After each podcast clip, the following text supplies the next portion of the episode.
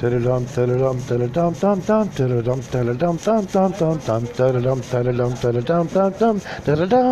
dum, dum, dum. It's the William Tell Show. I call myself William Tell. You can call me Bill. Thank you for including me in your world, even while we practice social distancing. I hope today you're safe and healthy and excited about your candidate, whoever that may be. What do you look for in a candidate? As a prospective blog post, that question first came to me in December 2019.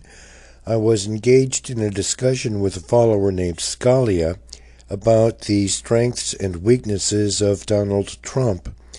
It's clear Scalia uses different criteria than I do to evaluate a candidate or attaches different weight to the criteria than I do. So the question what do you look for in a candidate? I'd like to hear from you, and maybe we can get some discussion going.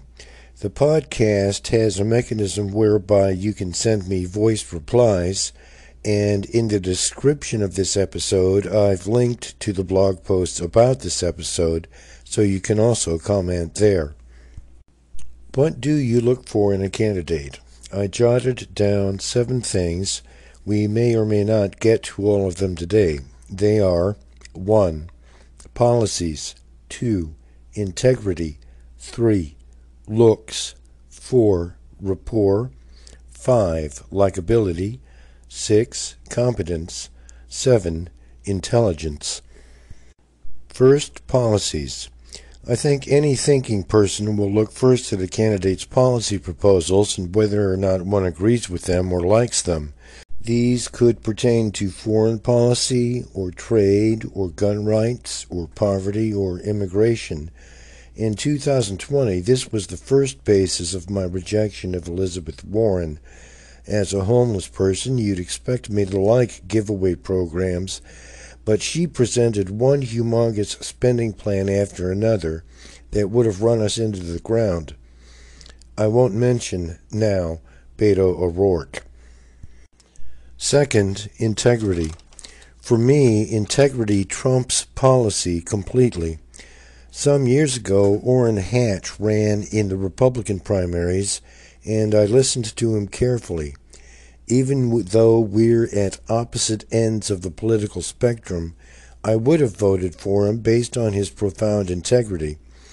I'll discuss this some more later in connection with George W. Bush. Third, looks. This can be hard to be honest about, but looks have played a role in my choices of candidates. It played a role in my support of Mitt Romney. At the local level, it influenced my support for Baltimore Mayor Stephanie Rawlings Blake and my non support for Catherine Pugh. But it seemed to me Catherine Pugh got better looking once she got into office. No one had any reason to suspect she was a crook. Three down, four to go. Let's take a break. We're back. Rapport is number four in my list of seven criteria, and I half wish I'd made it first, as it may be the most powerful of all. This issue bypasses the thinking mind completely and goes straight for the gut. Does this person feel like I feel? If so, I'm likely to support her or him, regardless of any other consideration. Hillary displayed a calm confidence and hope that all Americans can work together for the good of the country. Trump's base, in contrast, said, We're mad as hell and not going to take it any more. You see who won the election. Number five is likability.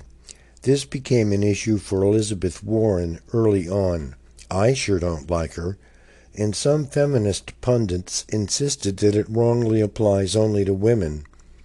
I say it applies just as much to men also. Personally, I like Bernie Sanders. Personally. The problem is I've got no clue what he stands for.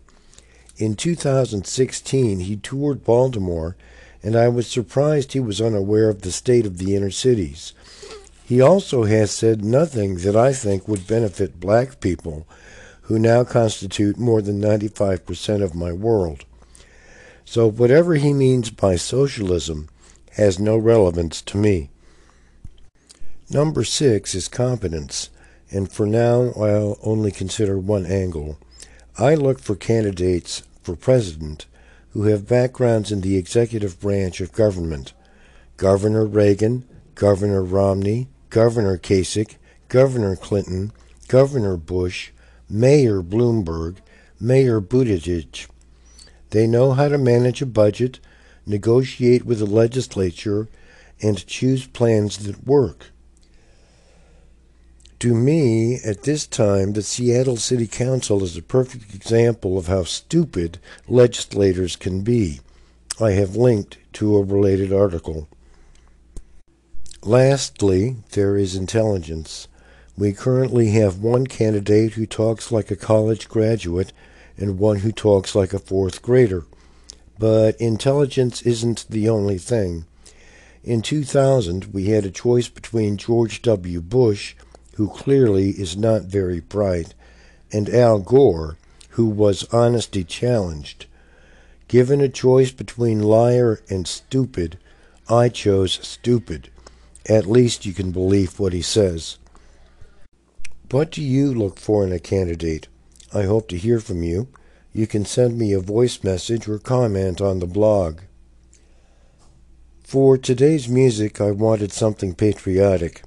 For all of America's problems, people from all over the world are still, still trying to come to this country. Still, still, from all over the world, they're coming to America.